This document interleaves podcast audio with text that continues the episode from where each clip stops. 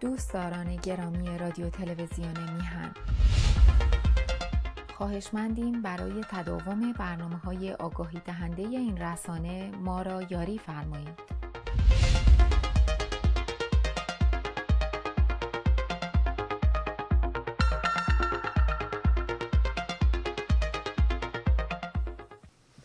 با درودی دوباره خدمت یکایک شما خوبان و نازنین. سعید بهبانی هستم. در این روز جمعه ساعت پایانی برنامه های هفتگی تلویزیون میهن رو همراه شما خوبان و نازنینان پی می‌گیریم. امروز هم در حقیقت چندومه چندومه شونزدهم فوریه است. بنابراین بیست و هفتم بهمن ماه هست هر وقت که اسم بهمن میاد آدم یه حس قریبی بهش دست میده. چون فکر می‌کنم که در چلو اندی سال پیش تو مملکت یه ده خامندیش فکر می‌کردن که رسیدن به دروازه های طلایی و در حقیقت هیچی نیست. یه مانع وجود داره. اونم محمد رضا شاه. اینه که کنار بزنیم دوا میشه و رفته پریدیم تو بهشت. و می‌بینم که هنوز هنوز هنوز بعد از این همه سال این همه تجربه این اندیشه همچنان جریان داره. دیدم که مهدی خلجی رو ورده بودن تلویزیون آمریکا ویس و امریکا می‌گفت بله بایستی که ما در ایران برویم و دموکراسی رو بسازیم. و این آدم نمی‌دونه که پدیده های اجتماعی ساختنی نیستن روندن. شما چه می‌دونم زلزله رو نمی‌سازی. یه اتفاق میفته هیچ وقتم زمانش معلوم نیست. چه می‌دونم سیل بارندگی اینا نمی‌دونی. اینا رونده. نمیشه اینا رو بسازیم و بلکه بایستی به نظر من اینا رو برای به خاطر اینکه ما هر چقدر که رشد می‌کنیم سایمونم به همون اندازه بزرگ میشه این نوع پدیده ها هم همین گونه است. هر چقدر جامعه رشد می‌کنه اون تعریف از دموکراسی تغییر می‌کنه. اون مدل خودش رو پیدا می‌کنه. اینا رو میگم به خاطر اینکه می‌خوایم بریم پیش آقای آلبرت و موضوعات مهمی است که دارم می‌خواد امروز مطرح بکنم. قبل از اینکه برم سراغ یه بار دیگه تشکر می‌کنم از همه دوستانی که در طی مدت که بیماری یخی ما رو گرفته بود جوهای حالم بودید ممنونم متشکرم. سپاسگزار مهر تک تکتون هستم. بریم پیش آقای آلبرت. عرض ادب و احترام کنیم. سلام کنیم به این نازنین و سپاسگزار از همه مهر و حضورش در برنامه. آقا سلام می‌کنم به شما. رسیدم به خیر. شما بخیر. با درود به شما و یکایک بینندگان و شنوندگان تلویزیون میهن در آمریکا اروپا ایران عزیز. در هر جایی که صدای ما رو میشنوید یا می‌بینید آخر هفته خوبی رو برای همگان آرزو می‌کنم و خیلی خوشحالم که شما برگشتین. حالا بالاخره همدیگر رو رو تصویر می‌بینیم. من در دو هفته گذشته خب فرمت تغییر کرده خودم صحبت ها رو کردم. ولی خب به قول آمریکایی it's good to have you back. مرسی که من خوشحالیم. همدیگه رو می‌بینیم. در هر حال من یه سوال من از شما یه سوال دارم الان. شما. اشاره کردیم به این اسم این آقا هم یادم رفت. همین که گفتین اسمشو. آقای مهدی خلجی. و آقای مهدی خلجی. ایشون بله من دیشب هم در مکانی بودم که یکی از دوستان از من راجع به ایشون سوالی کرد. من جواب ندادم دلیل داشتم. ولی شما گفتید که آیا منظور شما اینه که دموکراسی هم یک رونده و احتیاج به تعلیمات نداره؟ سوال من اینه. نه دیگه باید یاد بدی باید تعریف کنی برای مردم معرفیش کنی دائما تعریف کنی دائما ت... نمی‌تونی بسازی. مکانیکی نیست. موضوعات اجتماعی مکانیک نیست. من یه سیم برق اینجا بکشم یه لامپ بزنم بعد یه کلید بزنم روشن شه خاموشه نه ایشون تعریف- اجتماعی بله. رونده. ایشون اشتباه رو توصیف کردن و به نظر من همونطوری که اصرار می‌کرد. اصرار بله. می‌کرد در اینکه باید بریم در ایران دموکراسی رو بسازیم. دموکراسی ساختنی نیست. دموکراسی یه رونده و تو هر جامعه هم تعریف خودشو داره. تو اروپا نگاه بکنین فرانسه که به آلمان چسبیده یا به بلژیک چسبیده هر کدومشون دموکراسی خودشونو دارن تعریف خودشون رو دارن. اینا کشورهای کوچولو کوچولو هن. در همه آمریکا در همه آمریکا هر ایالتی برای خودش تعریف خودش داره.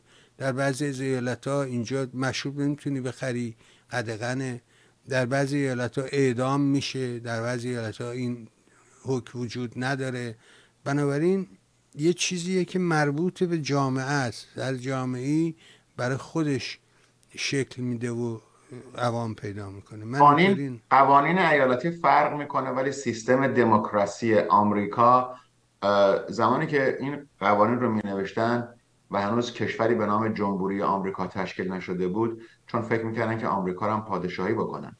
از بنجامین فرانکلین این سوال رو می‌کنن که وقتی که در همین شهر فیلادلفیا در اون جایی که اینها دور بر هم جمع می‌شدن که صحبت بکنن وقتی که بنجامین فرانکلین از اون جا بیرون ازش سوال می‌کنن که بالاخره ما پادشاهی میشیم یا جمهوری میشیم.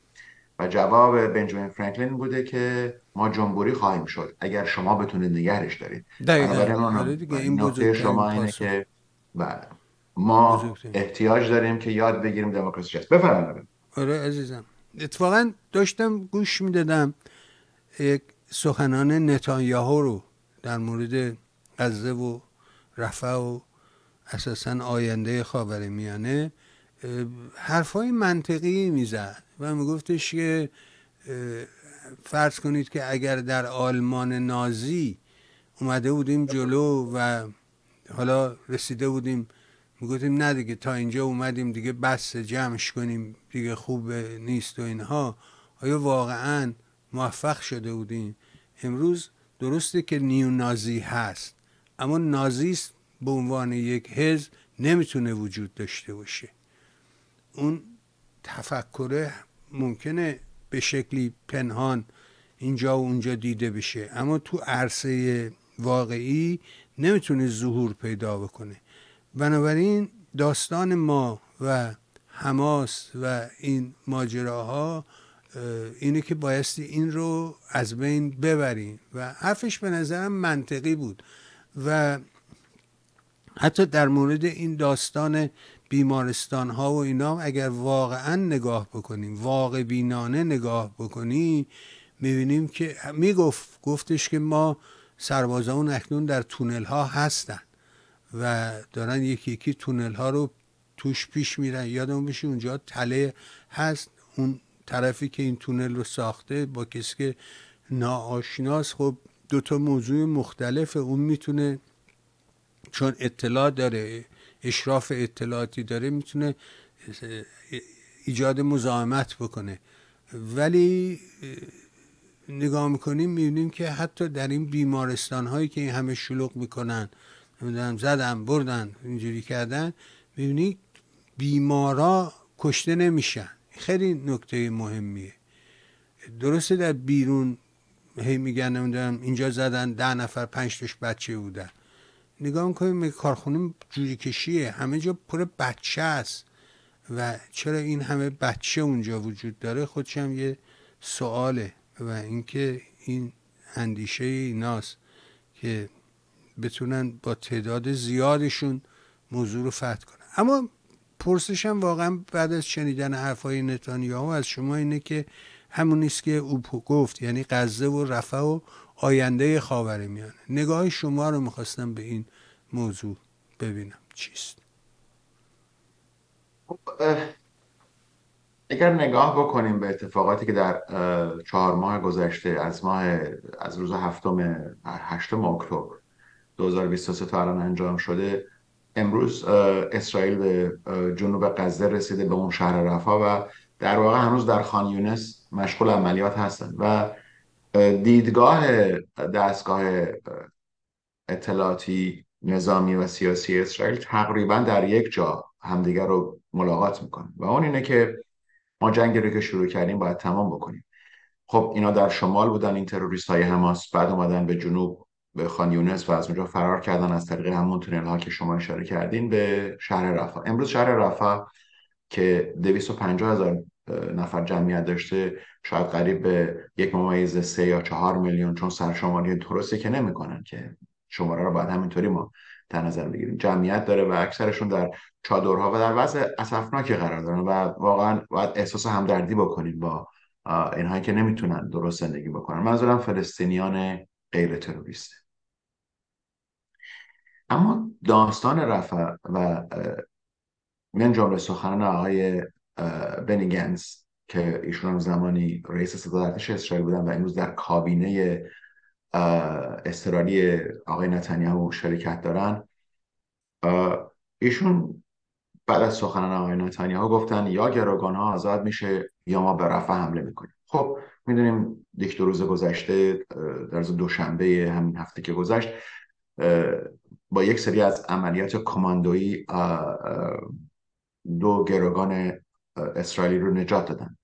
خب مسئله که در اینجا وجود داره اینه که شواهد زیادی در دست هست.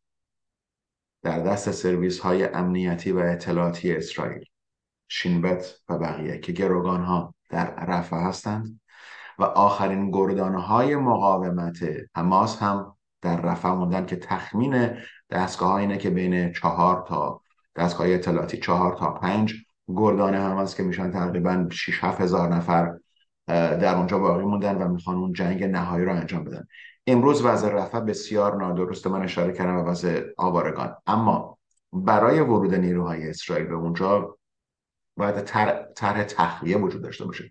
چون این نیروها نمی‌تونن بین این همه آدم دنبال یک به یک ساختمان ها بگردن و گروگان ها رو نجات بدن و در واقع آخرین قسمت مقاومتگاه حماس رو خراب کنن بنابراین این شواهد و این دلایل در دست مقامات امنیتی ضرورت مانور ارتش اسرائیل رو در رفع ایجاد کرده.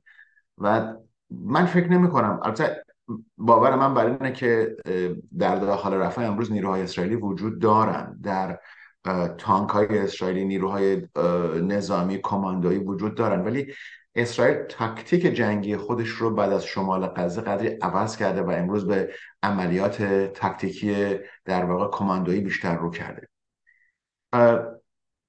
دلیلی که من گفتم مسئله غزه مسئله رفع حساستر از مناطق دیگریه برای اینه که اون سیاست کلی حماس که در واقع از سپر انسانی استفاده می‌کرده در این شهر بیشتر در شهر رفع بیشتر مورد در واقع دید هست. می‌تونید بیشتر ببینید که چطور اینها در اونجا خودشون رو رابلای شهروندان مخفی می‌کنن و خونه هایی که وجود داره هیچ معلوم نیست که این خونه ها درش حماس زندگی می‌کنه یا آدم های اونم که لباس نظامی ندارن. اگر نیروی اسرائیل وارد اونجا باشه با یک لباس نظامی فرمت نظامی با یک فرمیشن نظامی وارد میشه. بنابراین از این واقعیت آشکار رو کنار بذاریم که وجود سپر انسانی هست. امروز دو مسئله مهم اینجا وجود داره. و اون اینه که در قلب این عملیات و اتفاقاتی که خواهد افتاد این مسائل با جمعآوری اطلاعات دقیقی داره انجام میشه. منظورم مسئله رفع در شهر رفع داستان خیلی فرق داره می‌کنه. حتی این دو گروگانی رو که دادن از یک ماه پیش اینا می‌دونستن که شاید سه هفته قبلش می‌دونستن که اینا دقیقا کجاست. بنابراین چیزی رو که متوجه شدن با جمعآوری اطلاعات دقیق می‌تونن گروگان رو آزاد بکنن. اما اتفاقی که داره میفته اینه که زمانی که نیروهای حماس می‌بینن نیروهای اسرائیلی دارن نزدیک میشن گروگان ها رو می‌کشن. بنابراین این مسئله که دستگاه نظامی اسرائیل متوجه شده و اگر اون حملات شدید رو در اونجا تغییر دادن و بیشتر رو حملات کماندویی جلو میرن به این دلیل برای اینکه اونها تا احساس خطر بکنن شروع می‌کنن به کشتن گروگان ها بنابراین من در هفته های قبلا به این مسئله اشاره کردم که برداشت اسرائیلی اینه که فقط 80 نفر یا کمی بیشتر از این گروگان ها زنده موندن بقیه رو حماسی ها و گروه های تروریستی دیگه کشتن. بنابراین این مسئله پاکسازی حماس در داخل رفح انجام خواهد شد. حالا امروز اگر دستگاه سیاسی اسرائیل نتانیاهو گنس و بقیه دارن صحبت می‌کنن که ما این کار رو خواهیم کرد این عمل انجام خواهد شد و مسئله مهمتری که در اینجا وجود داره که در واقع من فکر می‌کنم آرمان اسرائیل همون آرمان بقیه دنیاست.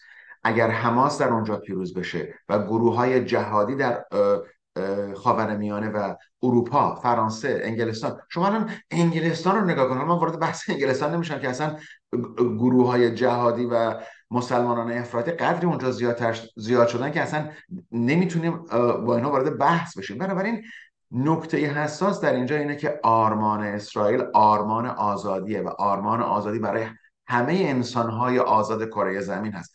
و دلیل هم که نمی‌بینید که دولت های خارجی اروپایی یا آمریکا تقاضای آتش بس بدن به همین دلیل هست. و شاید هم اسرائیل دیگه روی اون 80 نفر یا صد و چند نفر یا هر تعداد که الان زنده هستن که من امیدوارم تمامشون زنده باشن زیاد حساب نمی‌کنه که بتونه اونها رو نجات بده. بنابراین دو مسئله در اینجا وجود داره.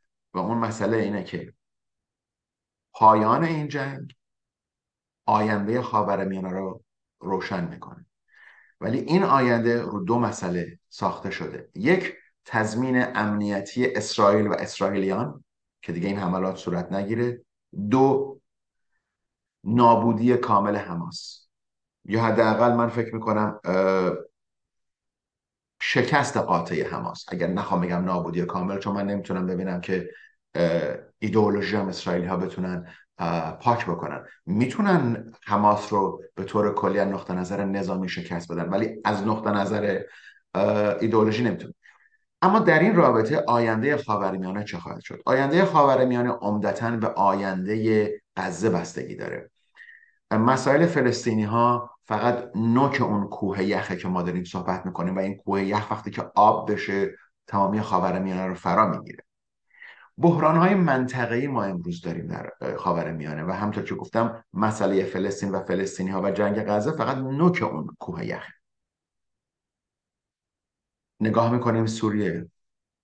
اختلافات جنگ در سوریه وجود داره. در یمن جنگ وجود داره. بحران عراق وجود داره. فروپاشی دولت لبنان وجود داره.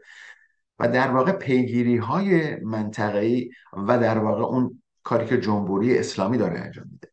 بنابراین اگر این اینها رو در یک طرف کنار بذاریم و نگاه بکنیم به رکود اقتصادی که در اردن و مصر هست که همین جنگ غزه باعث شده که مصری ها دچار مسائل اقتصادی باشن به خاطر همین حوسی که در دریای سرخ و عبور کشتی از کانال سوئز و تقریبا قطع شدن درآمد مصر از این نقطه که در واقع یک درآمد در واقع بدون کار از عبور و مرور این کشتی ها پول می‌گرفته. بنابراین امروز اگر نگاه بکنیم به عملیات آمریکا در در خاور میانه که می‌خواد جمهوری اسلامی رو منزوی بکنه یعنی که گروه های نیابتی رو اول مورد حمله قرار بده و می‌دونیم که تقریبا کاری رو که امروز اسرائیل با حماس انجام داده قطع موشک پرانی از طرف حماس و غزه به اسرائیل است. چون دیگه حماس نمی‌تونه موشک پرانی انجام بده.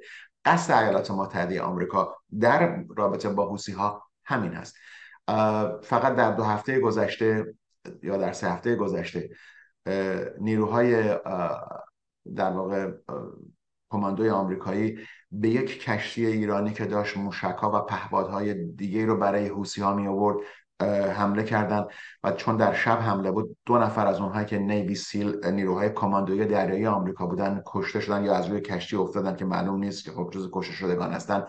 و در همین دو سه روز گذشته یک کشتی دیگه ایرانی رو که داشته موشک و پهپادها قطعات پهپادها رو برای سوار کردن در داخل یمن می آورده آمریکایی ها گرفتن. و همینطور حملاتی که به صنعا و بندر هدیده کردن این قسمت رو فعلا تا اندازه زیر کنترل داره و اگر تمامی اینها رو جمع بکنیم مسائل سوریه و عراق و یمن و لبنان و نگاه بکنیم به مسائل اقتصادی که داره پیش میاریم متوجه یک مسئله میشیم و اون اینه که آینده ای که اسرائیل داره نگاه می‌کنه آینده بدون حماسه. ولی آینده ای که برای خاورمیانه آمریکا و کشورهای اروپایی نگاه می‌کنن تشکیل کشور فلسطین فلسطین غیر نظامی خواهد بود. امروز دولت ایالات متحده آمریکا به رهبری آقای پرزیدنت بایدن متوجه این مسئله شدن. حالا اگر این اخباری که از کاخ سفید در میاد که آقای بایدن با آقای نتانیاهو صحبت کردن و درگیری های لفظی هم با تلفن با هم دیگه داشتن منظورم آقای نتانیاهو و آقای بایدن هستن که من فکر می‌کنم تا اندازه درست هست این مسائل. به نظر می‌رسه که فشار داخلی حزبی ایالات مت... حزب دموکرات به آقای بایدن هنوز آقای پرزیدنت بایدن رو به جای نرسونده که تقاضای آتش بس بکنه. ولی امروز اگر نقش جمهوری اسلامی رو خیلی کوتاه نگاه بکنیم بعضی از تحلیلگران فکر می‌کنن که جمهوری اسلامی بر این تفکره که از تنش ها کمتر بکنه تنش صدایی بکنه چون تنش صدایی به نفع ایجاد تنش به نفع جمهوری اسلامی نیست. باور من برعکس اینه من فکر می‌کنم ایجاد تنش به نفع جمهوری اسلامی از زمان تشکیلش تا به امروز که 45 سال میگذره. دیدیم جنگ با عراق این رژیم رو نجات داد و جنگ های بعدی و درگیری های بعدی و امروز هم جنگ با آمریکا. این مسئله حوسی ها و آینده خاور میانه و تمامی مسائلی که من اشاره کردم به یک مسئله ربط داره و اون اینه که آیا آمریکا و بریتانیا می‌تونن در واقع اون علامت رو به جمهوری اسلامی بدن که این مسائل باید متوقف بشه. باور من بر اینه که جمهوری اسلامی دست از سر این مسائل بر نخواهد داشت. و اگر در قسمت آخر برای نتیجه گیری نگاه بکنیم به مسئله عربستان سعودی و برنامه هایی که عربستان و امارات برای منطقه دارن. منظورم تشکیل منطقه اقتصادی تشکیل در واقع اون شهرک اقتصادی که آرزوی محمد بن سلمان هست. امروز تمامی اینها گیرودار مسئله جنگ غزه است و شهر رفع آخرین در واقع خنجریه که به قلب حماس خواهد خورد که باور من بر اینه که اسرائیلی ها در اونجا پیاده خواهند شد حملات بیشتر خواهد شد. و این درخواستیه که نه تنها ایالات متحده آمریکا از اسرائیل داره بلکه تمامی کشورهای عربی دارن. در خاتمه با اشاره که به عربستان سعودی کردم یک نکته رو من باید خیلی حساس بهش اشاره بکنم و اون اینه که کشورهای عربی از حماس پشتیبانی نکردند. درسته که از اسرائیل پشتیبانی نکردند ولی اسرائیل رو محکوم نکردند. امروز این مسئله در جهان اسلام یک تفرقه ایجاد کرده یک شکافی رو ایجاد کرده. و این شکاف امکان این که کاملا اون ایدئولوژی حماس رو از بین ببریم جلوگیری می‌کنه. منظور من برای اینه که اون شکافی که در جهان اسلام من دارم صحبت می‌کنم آدم هایی که در شهروندان مسلمان کشورهای عربی یا در اروپا در فرانسه و انگلستان اونها باور دارن به مسئله حماس. اونها فکر می‌کنند که این نیروی حماس هست که می‌تونه در واقع پرچم آزادی رو داشته باشه. باور من بر اینه که پرچم آزادی در آینده و اون مسئله که من گفتم آینده خاورمیانه عمدتا به آینده جنگ غزه ربط داره. در اینجاست که در یک مقطع زمانی شاید امروز نه ولی در یک مقطع زمانی کشور غیر نظامی فلسطین باید تشکیل بشه و فلسطینیان در اونجا جا بگیرن. اشاره شما کردین به بیمارستان ها آنرا یک سازمانی هست که قسمتی از سازمان ملل که برای تقریبا 5 تا 6 میلیون فلسطینی که در غزه در کرانه باختری در اردن در و در لبنان هستند در واقع کمک می‌کنه کمک های پزشکی کمک های غذایی و و و زمان تشکیل اسرائیل تمامی شماره فلسطینی هایی که از اسرائیل بیرون آمدند یا به عنوان رفیوجی آواره اعلام, اعلام شدند بر طبق مدارک سازمان ملل 750 هزار نفر بوده. که باز اون شماره خودش قابل بحثه که نظر اسرائیلیانه که بیشتر از 350 هزار نفر نبود اگر این شماره را از سازمان ملل قبول بکنیم مگر آواره بودن ارسیه که 750 میلیون امروز شدن 5 میلیون و هنوز آن را داره به اینا کمک می‌کنه؟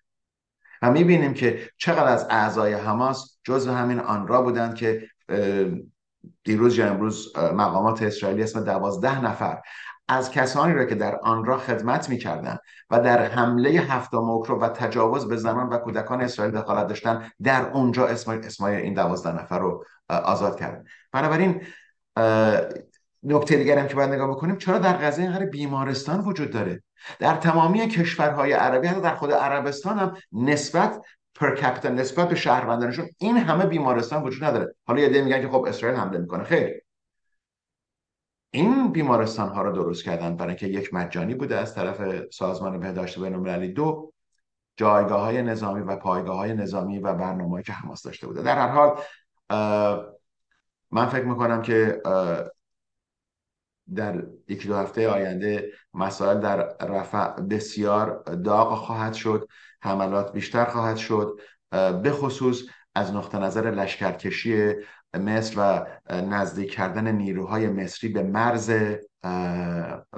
غزه و اسرائیل هست که مصری هم از اون طرف دارن تهدیدهای خودشون رو بر علیه اسرائیل می‌کنن ولی من فکر می‌کنم این جنگ زرگری بین مصر و اسرائیل هست. بفرمایید. آره یه چیز عجیب غریبیه. یعنی اینکه از یه طرف میگه که اگه این کار بکنیم ما از پیمان کم دیوید بیرون میای از یه طرف نیروهای ارتش اوورده پشت مرز قرار داده که اگه کوچکترین فلسطینی از اون ور مرز بیاد این ور یعنی از غزه وارد سرای سینا بشه اینا با تیر بزنن. خب این دوگانه رو نمیشه هیچ گونه حل کرد. و یعنی چی که بازی بین این دو وله؟ خب این یه بر میگه که من اگر شما حمله کنی به رفع. در اسرائیلیا گفتن که ظاهرا مثل که یک راهی رو ایجاد می‌کنن که این آدما بتونن از اون طریق برن دوباره برگردن دوباره به سمت شمال.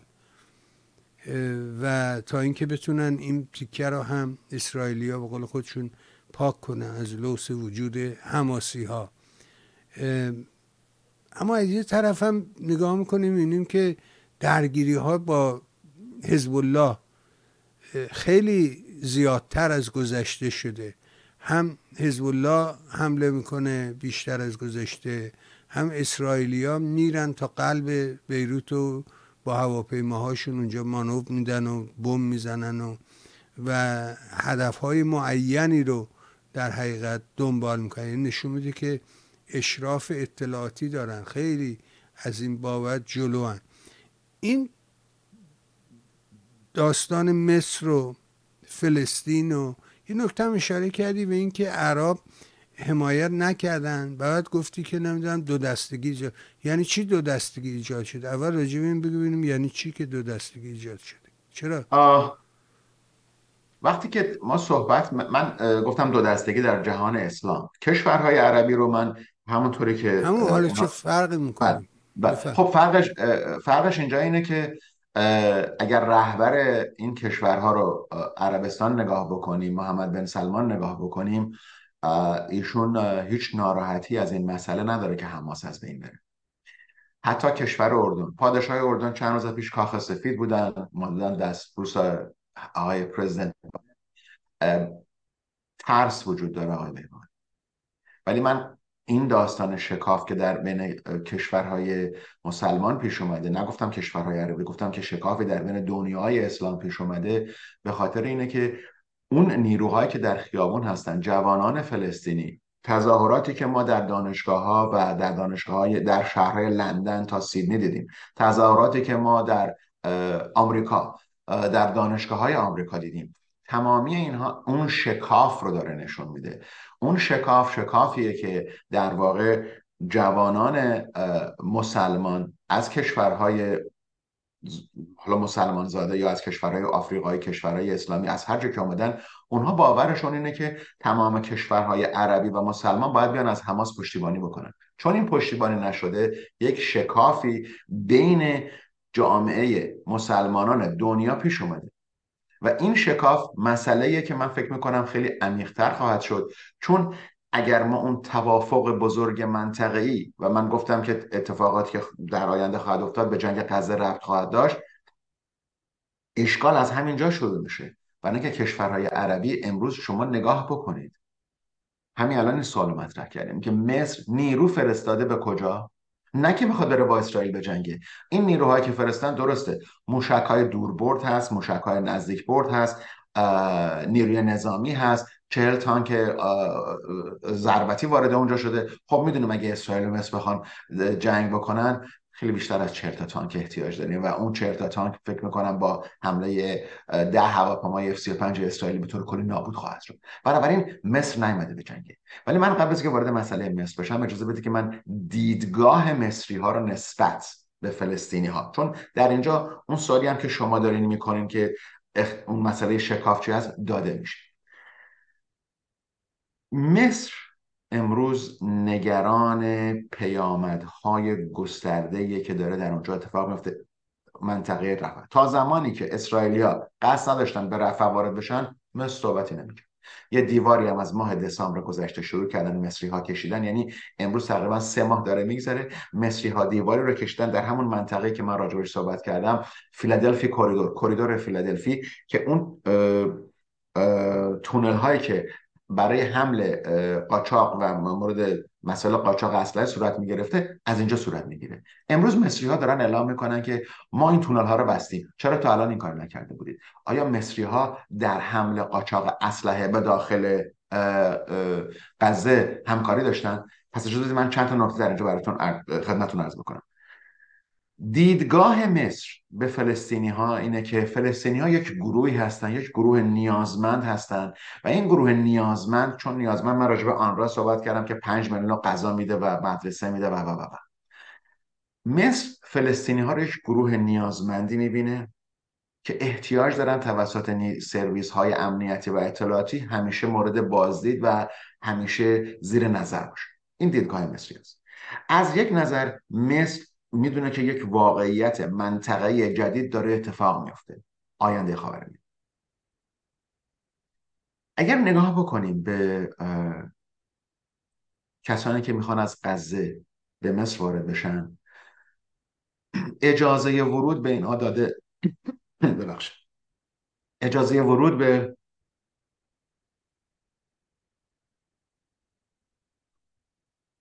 اجازه ورود به فلسطینی ها از غزه به مصر داده نخواهد شد مگر اینکه بین 5000 تا 10000 دلار رشوه بدن به افسران مصری که در اونجا دارن کنترل می‌کنن بعد اونا براشون ویزا صادر می‌کنن وارد مصر میشن و از اونجا به کشورهای دیگه در داخل مصر. برای هر کانتینر غذاهایی که اهدا شده حماس 5000 دلار به مصر داره پول میده. نه به دولت مصر به اونهایی که ما میگیم مافیای نظامی مصری ها که در لب مرز هستند. بنابراین تصمیم گیری ها کاملا ممکنه توسط آقای السیسی و کابینه و وزیر جنگ و وزیر اطلاعات آقای السیسی رئیس جمهور مصر انجام نشده باشه. دیدگاه نگرش نظامیان مصر که در مرز هستن رو به قاهره اطلاع دادن و عکس من قاهره. در مقابل این چیزیه که ما راجبش صحبت کردیم. فرستادن تانک فرستادن موشک ها و فرستادن نیروهای نظامی به مرز مصر و غزه.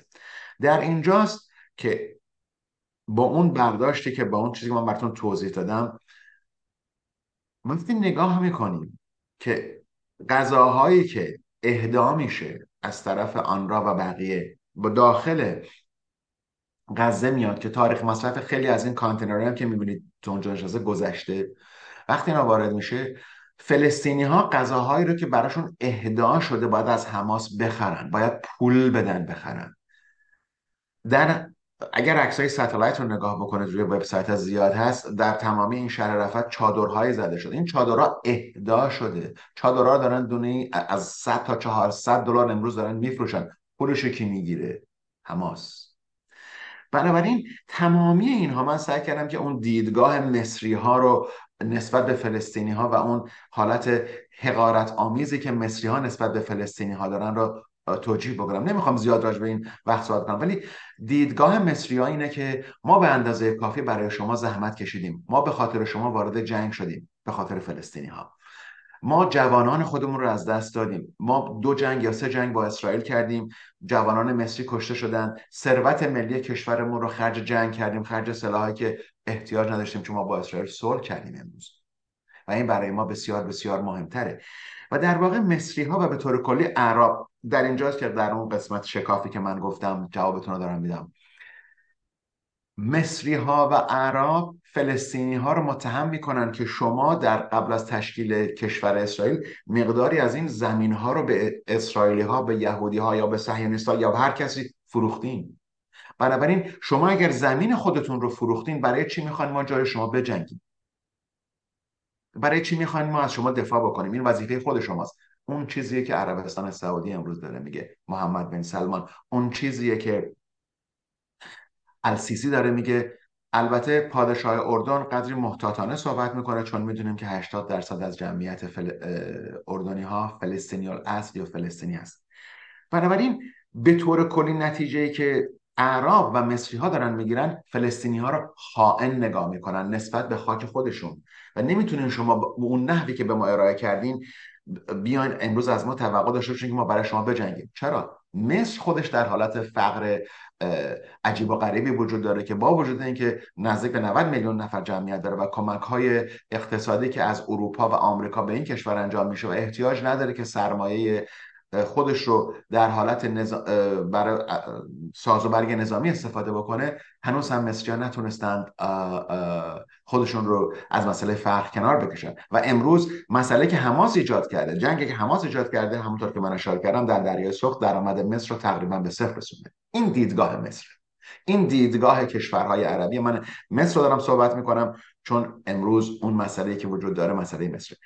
در نتیجه مصری ها نمی‌خواند که فلسطینی ها وارد شرم و شیخ و یا وارد اون قسمت قسمت از خاک مصر باشن چون می‌دونن زمانی که فلسطینی ها بیان تعداد زیادی حماسی خواهند اومد. خب حماس از کجا آمده حماس قسمتی فرقه شعبه از اخوان المسلمینه. اخوان المسلمین السیسی بزرگترین دشمن اخوان المسلمینه که در اخوان المسلمین رو در مصر ممنوع کرده. بنابراین برای مصر با اون جنگ زرگری که با اسرائیل ایجاد کردند اون به کنار امروز می‌دونه بزرگترین خطر از این دو میلیون دو میلیون فلسطینی هست که اگر وارد خاک مصر بشن اگر وارد شبه جزیره سینا بشن اگر وارد اون مسئله خب نزدیکترین شهری که به مرز وجود داره شرم شیخه.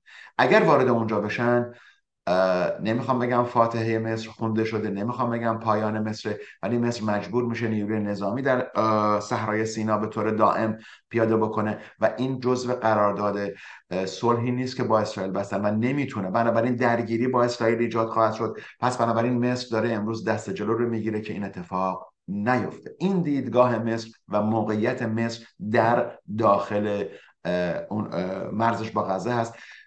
من فکر می‌کنم که اگر مصر بتونه اون اطمینان رو به اسرائیل بده که اون تونل ها بسته میشه. مقاله رو میخوندم در وال جورنال که قبل از اینکه جنگ شروع بشه شما می‌تونستید زنگ بزنید در شرم, شیخ غذای گرم سفارش بدید و از زیر این تونل ها وقتی که غذا می‌رسه داخل غزه هنوز اون غذا گرم هست.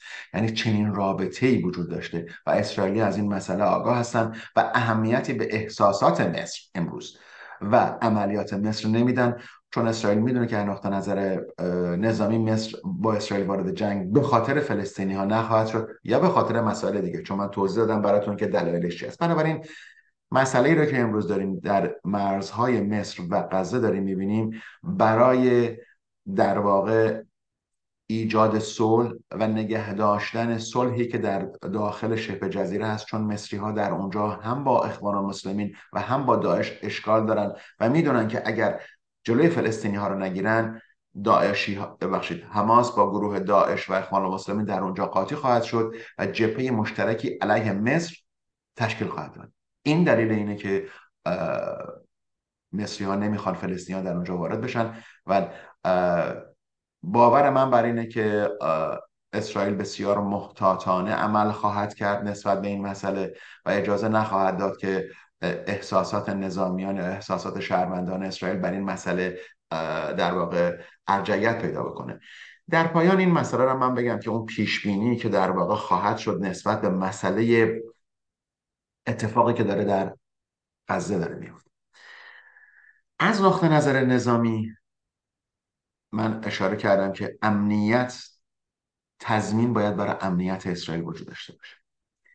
من اشاره کردم که این جنگ جهان اسلام رو منقلب کرد. و در واقع مهمترین چیزی که شاید در یک دو هفته پیش ما نگاه کردیم این بود که جمهوری اسلامی زمانی که خاص خودی نشون بده این جمهوری اسلامی ها حمله به اسرائیل نکرد. حمله به سه کشور مسلمان کرد. به عراق بالاخره هرچی باشه کردها هم مسلمان هستن. به سوریه سوریه هم که مسلمانه. به پاکستان پاکستان هم که مسلمانه. جمهوری اسلامی نتونست اون کاری رو که می‌خواد در تفکر خودش داشت پیاده بکنه. ولی خواست نشون بده که مطرح و این مسئله ضعف نیست.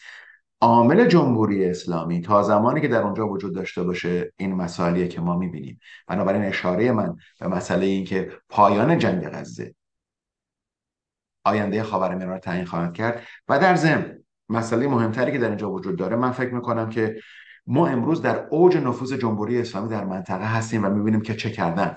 اما توافق بزرگ منطقه ای که حداقل کاخ سفید فکر می‌کنه با یک دولت غیر نظامی فلسطینی تشکیل شد شاید بتونه مسائل خاورمیانه رو از این تنشی که امروز وجود داره کمتر بکنه.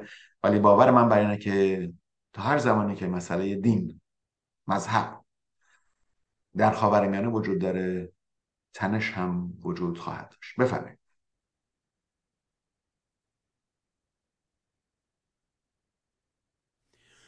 این داستان دین همه جا هست. این ربطی به خاور میانه نداره. الان توی اروپا هم می‌بینی در اینجا هم می‌بینی. همین آمریکا الان جنگ جنگ دینیه دیگه. همین داستان اونجلیکا و کلیساها و اینها همه جنگ دینه.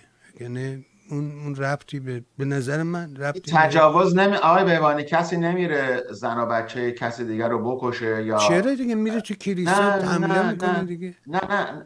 تجاوز نمی‌کنن. یعنی از مسئله مذهب به عنوان تجاوز به انسانهای دیگه استفاده نمی‌کنن.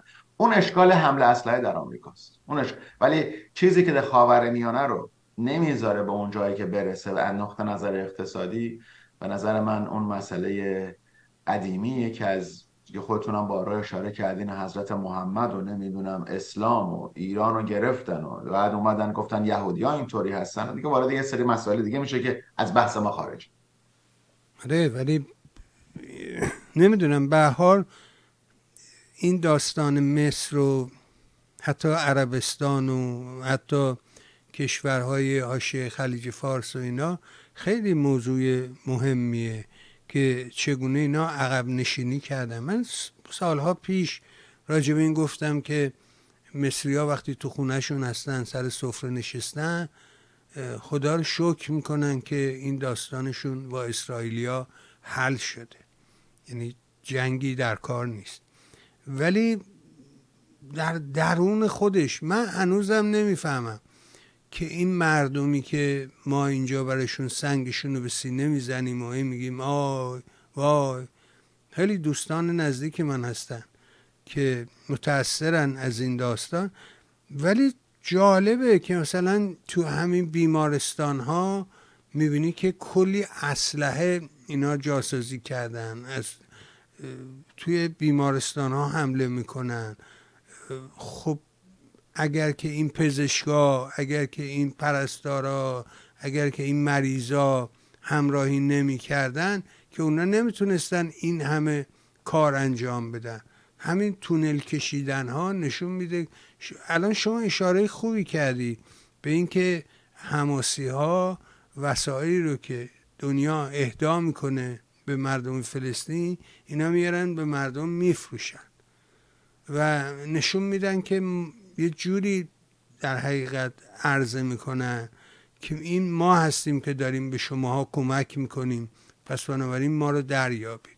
این کاری بوده که از اول پیدایششون این کار کردن. من همون موقعی که سال 2006 انتخابات شد گفتم این علتش این بودش که اینا سوشیال ورک قوی داشتن. از این بابت تونستن موفق بشن.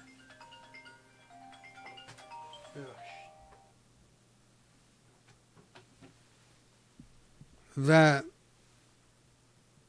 الان وضعیت عربستان رو چجوری می‌بینی با این اوضاع؟ یعنی نقش بن سلمان که تقلا می‌کنه که ماجرا رو یه جوری حل و فصل کنه برای اینکه اون طرحهای بزرگتری برای منطقه و کشورهای عربی داره.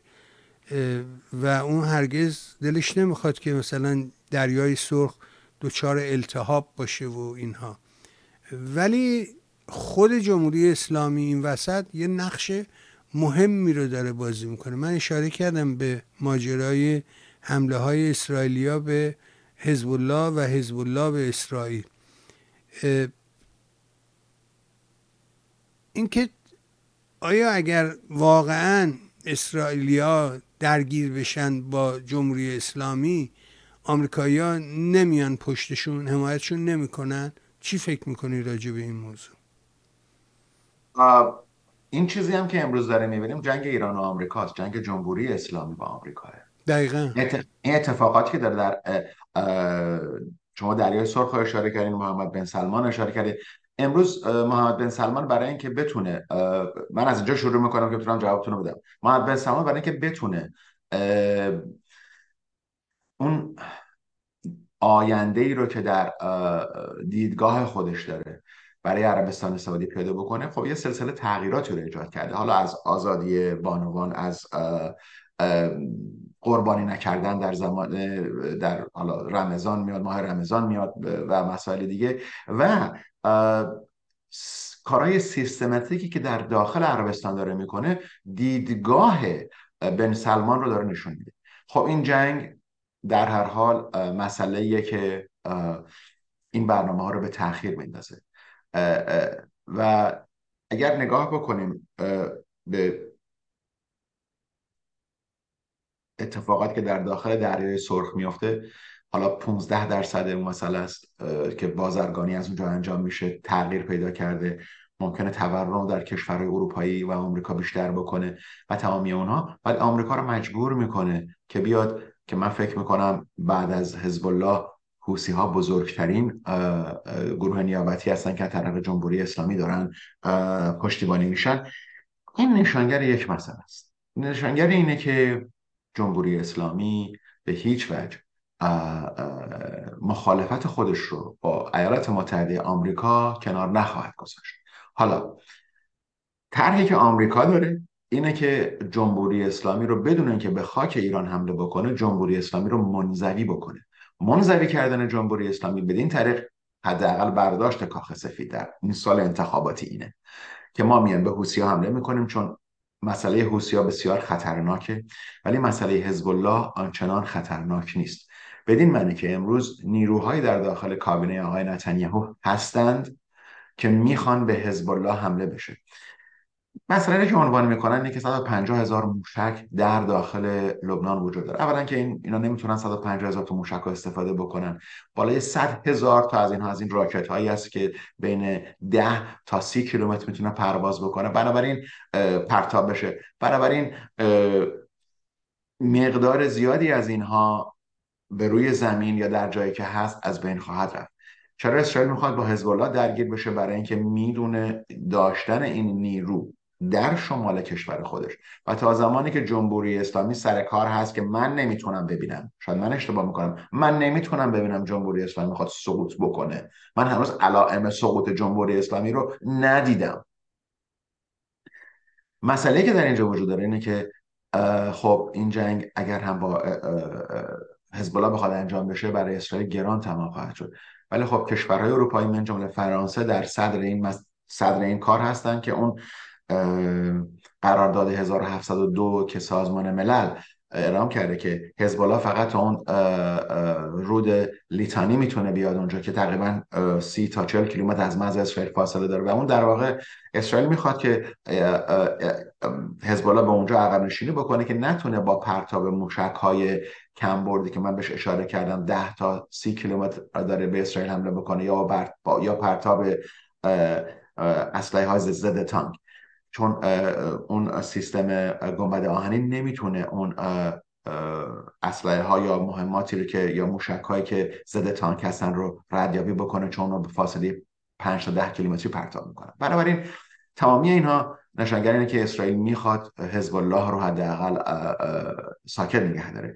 و فراموش نکنیم زمانی که ما راجع به حماس غزه و رفح داریم صحبت می‌کنیم اتفاقی داره میفته جلوی چشم ما. در همین چهار ماه گذشته اگر حماسی باقی بمونه این رو من می‌تونم با اطمینان بالا بگم که حداقل برای ده تا 20 سال آینده قدرتی نخواهد داشت که برگرده با اسرائیل مبارزه بکنه اگر اسرائیل موفق به شکستش نشه.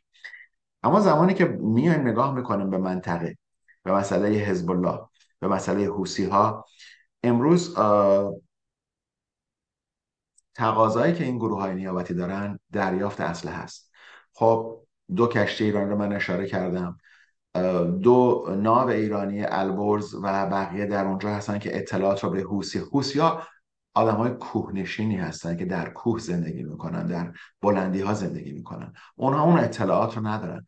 سپاه قدس تمامی این اطلاعات و این سیستم ها رو برای اینها درست کرده برای اینها ساخته و اون ردیابی موشک ها با وجود اینکه تمامی رادارها تقریبا تمامی رادارهایی که در صنعا و بندر هدیده وجود داشته نیروهای نیروی هوایی آمریکا و انگلستان زدن.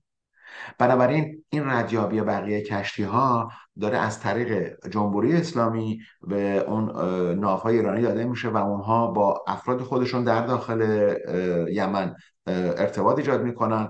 و برای هم بود که اشتباها اومدن یک کشتی متعلق به جمهوری اسلامی رو که داشت می‌رفت ایران اجناس رو برد اشتباها زدن چون اطلاعات دیگه تقریبا قطع شده و ایالات متحده و بریتانیا موفق شدن که ارتباط حوثی‌ها از نقطه نظر راداری و دریایی با دنیای بیرون قطع بکنن. این اولین هدف بوده. بنابراین اتفاقاتی که داره میفته من فکر می‌کنم جمهوری اسلامی رو منزوی می‌کنه ولی اهداف جمهوری اسلامی عوض نخواهد شد. اهداف جمهوری اسلامی عوض نمیشه برای اینکه من فکر می‌کنم بازم تکرار می‌کنم رو امروز جمهوری اسلامی در اوج برنامه های منطقه خودش وجود داره. برمیگردیم سال 2011 رو نگاه می‌کنیم. پرزیدنت اوباما عکس نسبت به سوریه نشون نداد. در همون سال گفتن ما از عراق میاییم بیرون. خب در سال 2015 قرارداد برجام رو نوشتن. سه در ظرف سه سال چهار سال. جمهوری اسلامی متوجه شد که راهش برای ورود به خاور میانه و ایجاد نیروهای نیابتی باز بازتر شده. بنابراین حوادثی که اتفاق میافته آمریکا میاد جمهور... عراق رو کادوپیچی می‌کنه میده جمهوری اسلامی. جمهوری اسلامی نگاه می‌کنه می‌بینه که سوریه داره از بین میره. میان امروز سوریه نیروی نیابتی جمهوری اسلامی نیست. امروز سوریه کشوریه که تابع جمهوری اسلامیه. اون قسمتی که حوسی ها وجود دارن یمن تابع جمهوری اسلامیه عراق هنوز تابع جمهوری اسلامی نشده که من فکر می‌کنم در یک دو سال آینده این مسئله پیش خواهد اومد. بنابراین تمامی اون دیدگاه رو باید در نظر بگیریم و من فکر می‌کنم که محمد بن سلمان و عربستان سعودی بیش از این بیش از این که بخوان فلسطینی ها صاحب کشور بشن می‌خوان ببینن که جمهوری اسلامی متوقف شده. آیا آمریکا می‌تونه این مسئله رو این توقف رو انجام بده. من فکر می‌کنم اگر سال انتخاباتی نبود و شخص دیگری در کاخ سفید بود این عملیات به نفع دیگری انجام می‌گرفت. و من فکر می‌کنم تا اندازه که خبر از این میاد که امکان پیاده شدن نیروهای کاماندویی و تفنگداران دریایی آمریکا در بندر هدیده و در صنعا هست و امروز همونطوری که می‌دونیم ناو هواپیمابر آیزنهاور با بیشتر از 5000 تفنگدار دریایی جنگ. منظورم کسانی هستند که اونها نیروهای ضربتی هستند امروز ایالات متحده آمریکا نزدیک به سی نفر پرسنل نظامی و نیروی جنگی در داخل میانه داره و من فکر نمی کنم که این عمل در این مقطع زمانی انجام بشه. آمریکا منتظر ببینه که آیا اقدامات رو که در با حوثی‌ها کرده مورد سمر قرار می‌گیره یا نه ولی موقعیت عربستان سعودی در حال حاضر موقعیت در واقع مطرح کردن مسئله فلسطینه. برای همین هم هست که از داخل کاخ سفید متوجه میشیم یک مسئله. کشور تشکیل کشور فلسطینی غیر آره نظامی. دارن الان راجع به این خیلی حرف می‌زنن. حتی گفته که بایدن به عنوان یک قمار سیاسی ازش فارن پالیسی نام برده. و گفته که این یه قمار سیاسیه که بایدن داره می‌کنه و توی یه تحول در سیاست خارجی آمریکا و داره با عربستان گفتگو می‌کنه که بتونه اونها بتوانن در حقیقت بذار اینو درست کنم. که بتونن در حقیقت با یک پیمان دفاعی جدید با, با عربستان یعنی احتمالا دادن تسلیحات جدید به عربستان و دور کردن شر جمهوری اسلامی بتونن از طریق عربستان کشور مستقل فلسطین رو تشکیل بدن. آیا در این راه موفق میشه یا نمیشه؟ باید منتظر شد و دید ولی امیدوارم که واقعا من یه نکته رو در اینجا خدمتتون عرض بکنم در رابطه با همین نظریه که شما دید. آیا موفق میشه امروز جمهوری اسلامی سی سومین کشور تولید کننده اسلحه و صادر کننده اسلحه است. یعنی به یک بازاری دست پیدا کردن. حالا اگر نفت جمهوری اسلامی تحت تحریم هست شرکت های دیگر تحت تحریم هستن یا هر برنامه خب اسلحه هم که می‌تونن می‌تونن به هر جایی بفروشن. بنابراین نکته رو که ما خیلی کم راجبش صحبت می‌کنیم اینه که جنگ اوکراین این فرصت رو به جمهوری اسلامی داد که بتونه جایگاه خودش رو از نقطه نظر تولید و دقیق کردن این پهپادها که یکی هم مثلا اون همین پهپادها بوده که اون سه سرباز آمریکایی رو کشته. بنابراین جایی که جمهوری اسلامی داره میره اینه که اگر به طور کامل متوقف نشه این مسئله ادامه خواهد داد. ادامه پیدا خواهد کرد. این مسئله ادامه پیدا خواهد کرد تا اون جایی که بالاخره دستگاه اتاق فکری جمهوری اسلامی مطمئن باشه که اگر بیشتر از این پا بذاره جلو امکان حمله مستقیم آمریکا به خاک ایران هست. همونطور که می‌دونیم این صحبت از طریق سناتورا مطرح میشه. بنابراین داستان در جای دیگری قرار داره. عربستان دنبال تضمین امنیتیه. اسرائیل دنبال تضمین امنیتیه. و اینا کشورهایی هستن که می‌تونن با هم زندگی بکنن. کسی که نمی‌ذاره اینا با هم زندگی بکنن و کنار بیان جمهوری اسلامی. بفرمایید.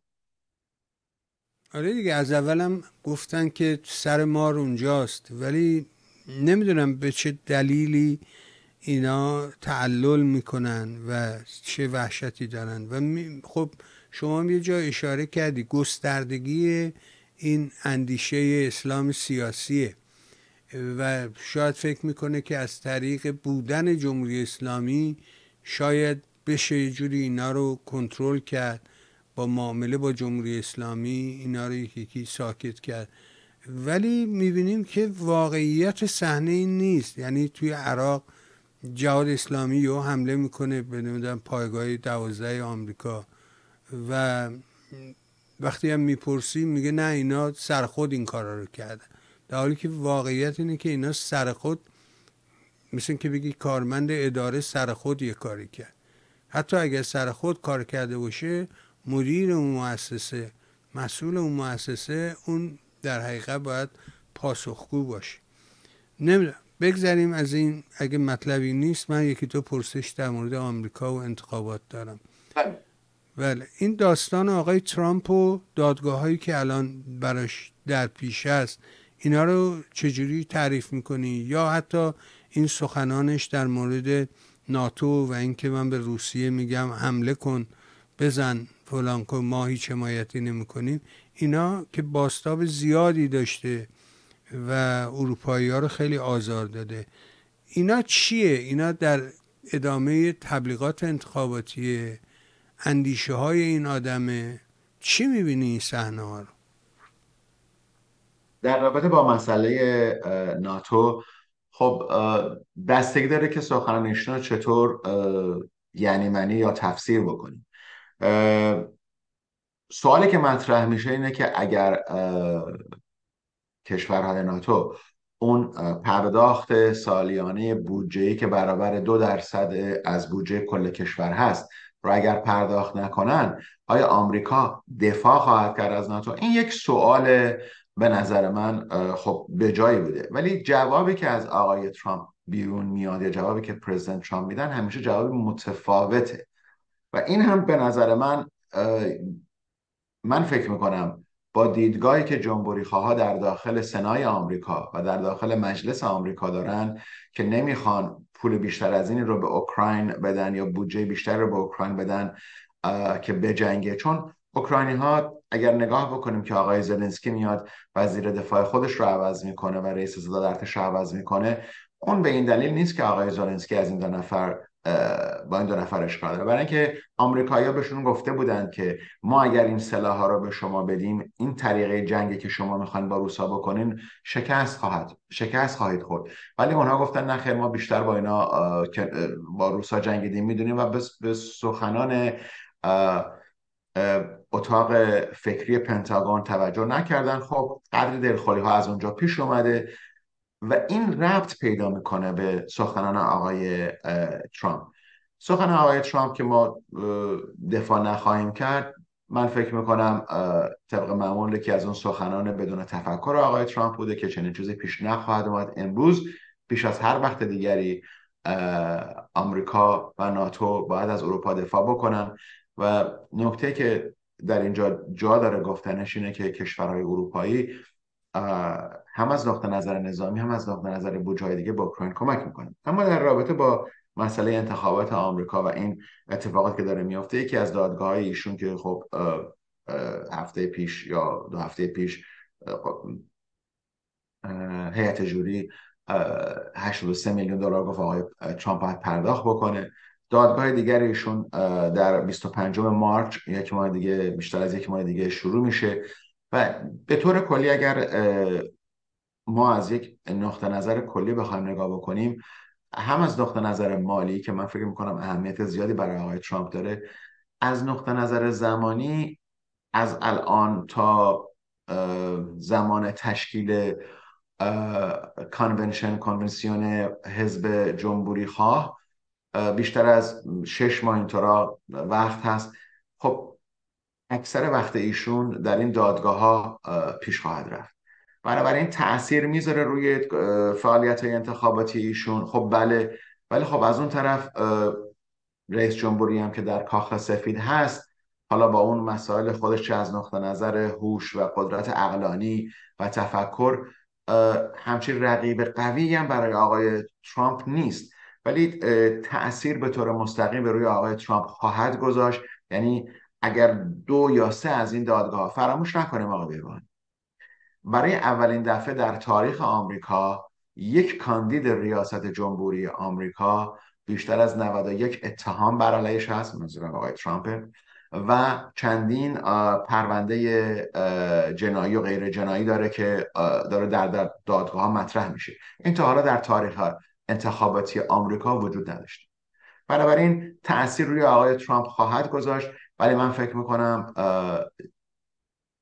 اگر به این دو نفر بخوایم نگاه کنیم بیشتر دوربین ها روی آقای بایدن هست. چون زمانی که با دموکرات ها صحبت می‌کنید وقتی که راجع به آقای ترامپ صحبت می‌کنن خیلی خوشحالن که خب حداقل رقیبمون اینه ما می‌تونیم ایشون شکست بدیم. مسائل دادگاهیش هست مسائل دیگرش هست. ولی اگر این طرف هم نگاه بکنیم یعنی آقای بایدن رو می‌بینیم که معاونی دارن که قدری مجهول این معاون. خانم کمل هریس رو دارم میگم vice president کمل هریس. در واقع باید با آقای بایدن تبریک گفت که یک کسی مثل خانم کمال هریس رو انتخاب کردن چون ایشون she is not electable. ایشون قابل انتخاب نیست. اما اما اگر زمانی برسه که آقای بایدن نتونن اون تصمیم گیری رو بکنن برای خودشون شاید حزب دموکرات کس دیگری رو که اگر آقای پرزیدنت بایدن کنار برن بگن من نمی‌تونم که به نظر من قهرمان حزب دموکرات خواهد شد. اگه بگم من نمی‌تونم در انتخابات شرکت بکنم قدر مسلم آقای گوین نیوسام فرماندار کالیفرنیا جای ایشون رو خواهد گرفت و حزب دموکرات این قدرت رو داره که در کنونسیون حزب دموکرات این کار رو انجام بده اگر آقای بایدن کنار بره. بفرمایید. این مچول بودن یعنی چی؟ یعنی خانم هریس مچوله ایشون از نقطه نظر یک معاون رئیس جمهور هیچ نقطه نظر سیاسی رو از دیدگاه یعنی دفتر معاون رئیس جمهور یک دفتر سیاسیه. یک ایدئولوژی سیاسی رو باید پیدا کنه ایشون جایی نیست که پیدا بشه. مگر اینکه بهش گفتم بفرمایید برید مذاکرات در مونیخ. The Security Conference خب ایشون رفته اونجا. دیدگاه سیاسی خاصی جز اون دیدگاه سیاسی که کاخ سفید بهش گفته نمی‌تونه ابراز بکنه. در داخل آمریکا هم همینطور. مجهول یعنی اینکه آیا ایشون رو گذاشتن اونجا؟ یعنی اون چیزی که ما به عنوان نمی‌دونم جناح... رئیس جمهور اولی یعنی معاون مثلا پنس و نمی‌دونم خود همین بایدن و اینها به عنوان معاون بودن؟ اینا کاری انجام آقای... می‌دادن. بله آقای بایدن خودشون می‌دونید که خب یکی از کهنکاران سنا بودن. تمام آره. مشکلات مشکلات آقای President بایدن President اوباما رو حل می‌کردن. یک در واقع اینیشیتیو داشتن یک دیدگاه داشتن. شما معاون آقای President بوش رو نگاه بکنید. خب ایشون اصلا برای خودش در اون زمین کاخ سفید دستگاه و برنامه هایی داشتن این خان بله دیگه این خانم هیچ کدوم از اونها رو نداره هیچ خب دیدگاه خب پنس چی؟ مثلا پنس چی کار می‌کنه؟ پنس بسیار. پنس رابطه آقای پرزیدنت ترامپ و اونجلیکال مسیحی کریستیان های مسیحی بود در آمریکا و در واقع احساسات اون جناح بزرگی رو که از ترامپ در واقع پشتیبانی کرده بود رو با آقای ترامپ نشون می‌داد. و در واقع اگر جایی بود که احتیاج بود که این شخص بره و مشکلات آقای ترامپ رو با اونجلیکال کریستیان حل بکنه این کارو می‌کرد. این خانم نیست. در خبرها نیستن. حرفی که من می‌زنم از جانب خود دموکرات هست. من این حرف رو نمی‌زنم. بنابراین ایشون اون این خانم حالا اشتباها یا اشتباه نشده کسی بوده که اگر آقای بایدن ایشون رو انتخاب نمی‌کردن خود آقای بایدن هم انتخاب نمی‌شدن. چون ایشون نماینده جناح چپ حزب دموکراته. مجهول یعنی اینکه ایدئولوژی سیاسی خاصی نداره که ما بدونیم. ایدئولوژی خاص سیاسی آقای پنس معلوم بود آقای چینی معلوم بود کسان دیگر هم همینطور. ولی این خانم چیزی که ما در مطبوعات می‌بینیم. از جانب دموکرات ها زیاد این خانم مورد استقبال قرار نگرفت قرار داره برای اینکه چپ نیست. ایشون نماینده چپ آمریکا. کاملا. نقل ایشون she's a progressive democrat. این خانم نماینده جناح چپ حزب دموکراته و خواهیم دید حالا اگر البته در هفته پیش فکر می‌کنم شاید بزرگترین سخن رو خودشون گفتن گفتن آماده هستند که اگر آقای بایدن بخوان چهره حزب دموکرات و چهره انتخاباتی بشن که من فکر نمی کنم رأی بیارن. ولی ایشون سنتریست نیستن ایشون جناح چپ حزب دموکرات هستن. بفرمایید. بسیار ازت ممنون. سپاسگزارم. از همه مهرت. حضورت یه نکته پایانی هم راجب این وضعیت ایران بود. این بازی هایی که راه انداختن نمی‌دونم انفجار در خط لوله و اینا اینا رو چجوری تعریف می‌کنی به عنوان سخن پایانی؟ خب من فکر می‌کنم که این انفجارها مقداری به خاطر کمبود در واقع اون چیزی که ما به عنوان مینتیننس میگیم نگهداری کامل هست. این سوء مدیریت هست. ولی اگر به طور کلی بخوایم نگاه بکنیم جمهوری اسلامی دشمنان داخلی داره. دشمنان داخلی می‌تونن گروه های تجزیه طلب عرب باشن که قبلا هم این گروه ها در انفجاراتی رو مسئولیت مسئولیتش قبول کرده بودن. کردها می‌تونن باشن بلوچ ها می‌تونن باشن. گروه های شبه نظامی که چون هنوز تعدادی از مسئله مجاهدین در داخل ایران هست به طور کلی اون ایدئولوژی حذف نشده در داخل ایران. بنابراین تمامی کمبود دشمنان داخلی در جمهوری اسلامی نیست.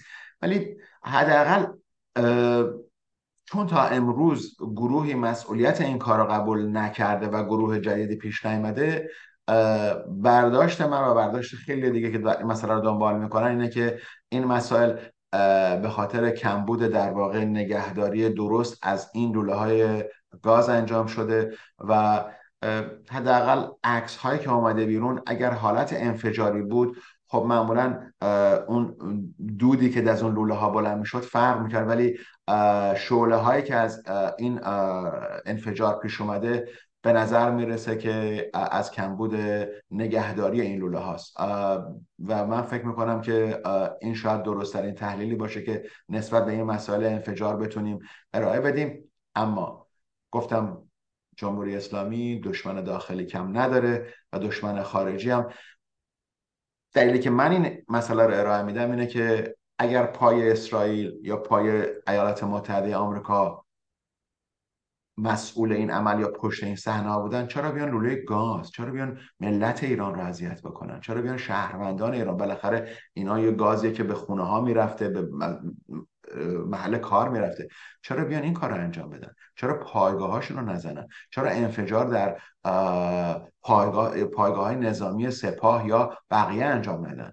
بنابراین دیدگاه اینه که آمریکا و اسرائیل حتما دیدیم که حملاتی هم که قبلا شد خب رفتن دانشمندان اتمی رو کشتن. نمی‌دونم پایگاه پهبادی رو زدن. بنابراین